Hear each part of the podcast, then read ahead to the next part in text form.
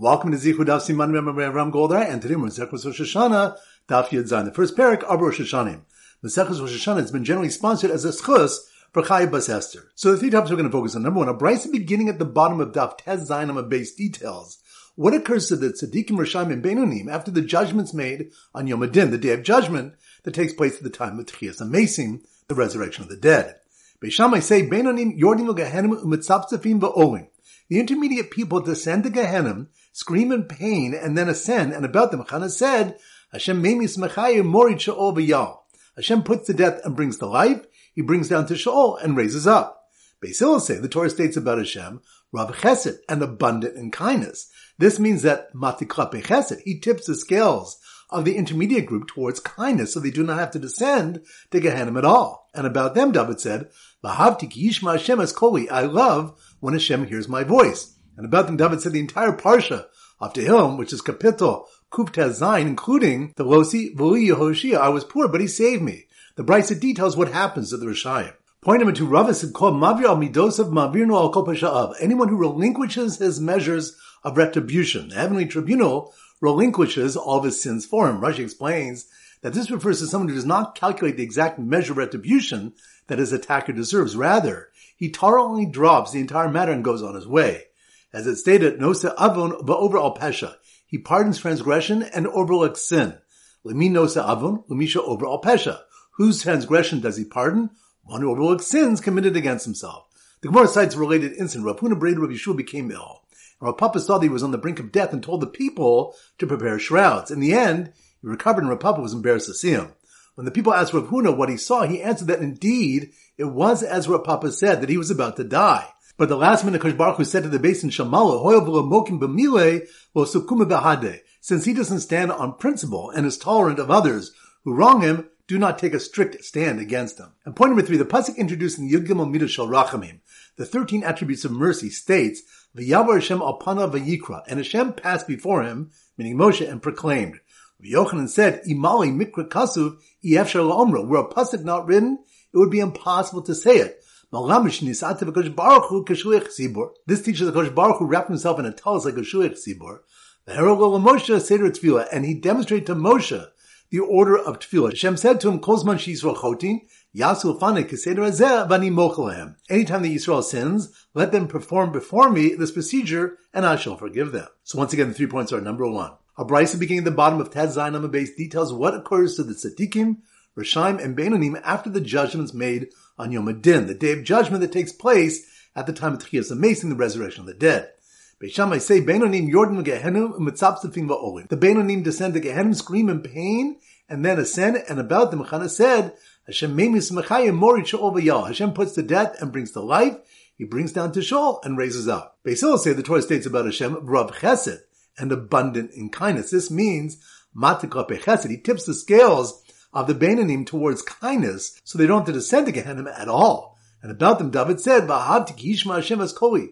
I love when Hashem hears my voice. And about them, David said, the entire parsha of Tehillim, Psalm 116, including Delosi V'li Yehoshia, I was poor, but he saved me. The Brisa details what happens to the Rishayim. Point number two, Rabbi said, Kol mavir midosav mavir Anyone who relinquishes his measures of retribution, the heavenly tribunal relinquishes all of his sins for him.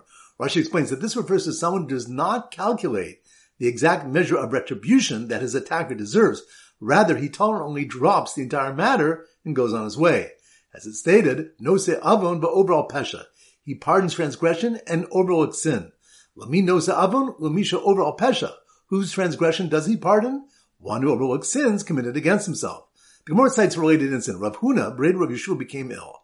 Rav Papa saw that he was on the brink of death and told the people to prepare shrouds. In the end, he recovered and Rav Papa was embarrassed to see him. When the people asked Rav Huna what he saw, he answered that indeed it was as Rav Papa said, that he was about to die. But at the last minute, Kush Baruch Hu said to the basin Shalmala, since he does not stand on principle and is tolerant of others who wrong him, do not take a strict stand against them. And three, the pasuk introducing the Yid Gimel Midas Shal Rachamim, the 13 attributes of mercy, states, V'yavar Hashem alpana v'yikra. And Hashem passed before him, meaning Moshe, and proclaimed. Yochanan said, Imali mikra kasuv efshar la'omro.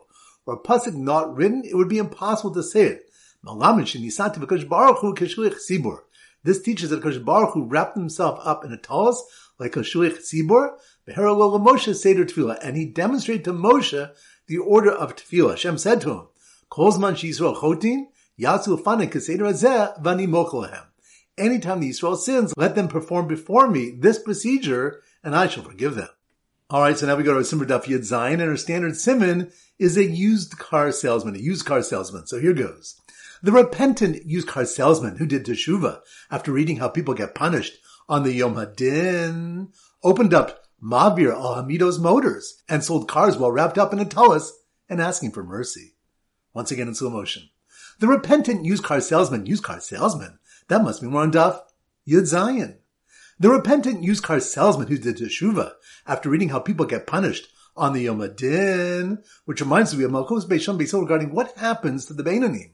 On the Yom Adin, Beishamai say Beinanim Yordim Gehenim Umitzapsufim Va'oin. The Beinanim descend to Gehenim, scream in pain, and then ascend, whereas Beisil say that Hashem is a Rav Chesed, which means Mate Klape Chesed. He tips the scales of the Beinanim towards kindness so that they do not have to descend to Gehenim at all. So the repentant used car salesman who did the Teshuva after reading how people get punished on the Yom Hadin opened up Mavir Hamidos Motors, which reminds us, Rav has said, called Mavir Midos of Mavir no al Anyone who relinquishes his measures of retribution, the heavenly tribunal relinquishes all of his sins. As it stated, no se avon, but over all pesha. He pardons transgression and over all sins. Me no se avon, misha over all pesha.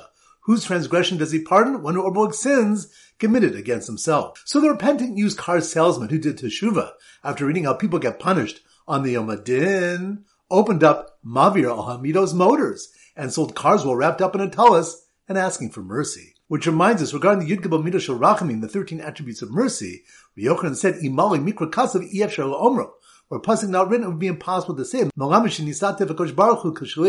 This teaches that Kosh Baruch Hu wrapped himself up in a talus like a shilich tzibor, Moshe Seder Tefillah, and he demonstrated to Moshe the order of Tefillah. Hashem said to him, Kozman Yisrael Chotin, Yasu Afani Kaseder Azeh Vani Mochelahem. Anytime the Yisrael sins, let them perform before me this procedure, and I shall forgive them. So once again, the repentant used car salesman who did teshuva after reading how people get punished on the Yom Adin opened up Mabir Ahamido's motors and sold cars while wrapped up in a talus and asking for mercy. All right, now it's time for a poor black chazorah. Daf Yud Gimel. So the Simmer Daf Yud Gimel is a bar mitzvah boy. So here goes. The bar mitzvah boy, bar mitzvah boy, that must be on Daf Yud Gimel. The bar mitzvah boy excitedly used his new Rabbanan's measurement kit to determine exactly when his plant reached a third of its growth, which reminds us more about a Mishnah that taught the produce and olives require tithing when they grow to one third of their maturity. Rashi explains the produce refers to grains and grapes. Rabbi Yirmi said, Rabbi Zera, they shouldn't cast aspersions on the measurements of the Rabbanan, for call me to Sochamim Kenu. All the measurements of the Rabbanan like that, they're given in exact terms. So the bar mitzvah boy excitedly used his new Rabbanan's measurement kit to determine exactly when his plant reached a third of its growth, hoping it would last for three years, which reminds us the Gemara seeks a source for the rule. The produce is assigned to a given year based on when it reaches one third of its maturity. It's on in Bryce, where Yonas and Yosef says, the Pasuk states, I will ordain my bracha for you in the sixth year, and it will make a crop sufficient for the three years. Do not read it as it's written, l'shalosh, for the three years, rather read it as though it's written, l'shlish, for a third of the crop so that the sense of the pasuk is that produce is considered finished when it's one third ripe, and it's this moment that determines to which year's crop it should be assigned. So the bar mitzvah boy excitedly used his new abundance measurement kit to determine exactly when his plant reached a third of its growth, hoping it would last for three years, and also to check if his kitniyos had taken root. Which reminds me, more brings a Mishnah in Shvis that teaches rice, mill, poppy, and sesame, which are all types of kitniyos, shrishu if near Shoshana that took root before Shoshana are tied according to the past year, and are permitted on the seventh year. But if they took root after Shoshana, they're forbidden during the seventh year and are tied according to the coming year, since they are harvested a few at a time, resulting in some being picked before Shoshana, and some after. The Rabban chose to assign them based on taking root. Daf Yudal. So the Simmer Daf Yudal at his hands, and we use a juggler. So here goes. The juggler, juggler, that must be more on Daf Yudal, hand. The juggler performing in the freezing cold at the tree's birthday party, which reminds us, the Gemara asks what the reason is that the Rosh Hashanah for trees is in Shvat, and answers, based on the statement that Rebbe Lazar said in the Rebbe Oshia, that even though most of the winter season is yet to come, the Rosh Hashanah for trees is still in Shvat, because most of the rain days of the year have already passed. And Rosh explains that these rains cause the sap to rise in the trees, and it's this that will cause the new fruits to emerge. So the juggler performing in the freezing cold at the tree's birthday party, juggling Meiser Ani and Meiser Esrogim at the same time, which reminds us there was an incident with Kiba where he picked the fruits of an esrog tree on the first of Shvat in the third year of the Shemitah cycle, and he subjected them to two ties. Meiser Ani, in accordance with Beishami, hold that Rosh Hashanah retreats begins on the first Shvat, and Meiser Sheni, in accordance with Beisil, will hold that Rosh Hashanah does not begin until the 15th. I think more asks if we act in accordance with two chumras, since the Brisa taught the one who adopts the chumras of both Beishami and Beisilo, the pasuk states Vaksil b'choshek telech, and the fool goes in darkness. So how then could Rabbi Akiva act in accordance with both? The Gemara answers Rabbi Akiva meant to follow the opinion of Beisilo, but was unsure which date Beisilo held. Therefore, he gave both ties. So the juggler performing in the freezing cold at the tree's birthday party, juggling Meiser Ani and Meiser Sheni Esrogim at the same time, threw three Esrogim up high as the tree, and one down as low as a vegetable. Which reminds us, Rabbi Yossi Bar Yehuda says Rabbi Akiva was subjecting the esrog to two ties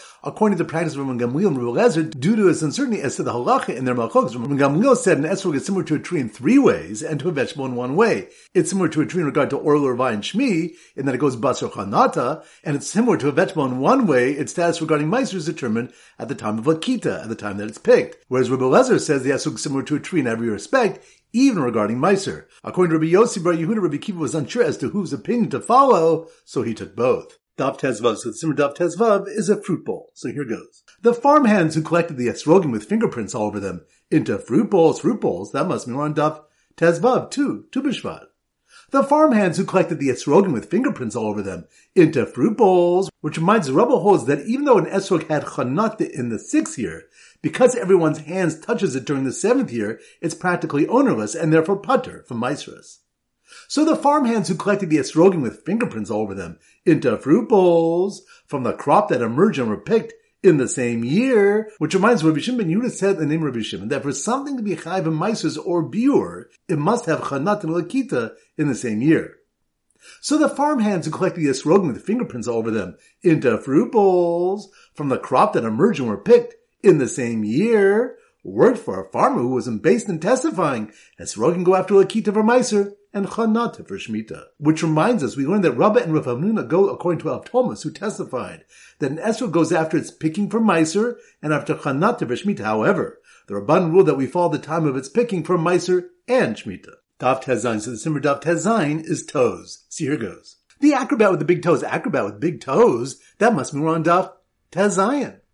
The acrobat with the big toes who did backflips in front of judges every day, which reminds us the next Mishnah about Abra Prakima Olam Nidon. At four junctures during the year, the world is judged. The Gemara asks who the town of the Mishnah is, as it's clear that it's not in accordance with four Tanaim who all hold differently regarding when and how frequently one is judged. So the acrobat with the big toes who did backflips in front of judges every day while reciting three sets of psukim and blowing a shofar, which reminds us the Gemara brings up rice that teaches what a Baruch Hu tells Bnei Israel to do at each of the four junctures in order to receive favorable judgments. When it comes to Rosh Hashanah, he says, Imru Afani Rosh Hashanah, Malchios Zichron Shofar. Recite before me on Rosh Hashanah, the psukim of kingship, remembrance, and shofar. So the acrobat with the big toes who did backflips in front of judges every day, or reciting three sets of psukim and blowing a shofar, would wait anxiously to see which book of results they would write him into. Which reminds Rabbi Kruspedai said in the Rabbi Yochanan, Shosh Sfarim Niftachim Rosh Hashanah. Three books are opened on Rosh Hashanah. Echad Shel Rishayim Gemorim, Echad Shel Tzadikim Gemorim, the Echad Shel Beinonim. Alright, that concludes today's shir. This is Rabbi Avram Golden Zich wishing you a great day and great learning.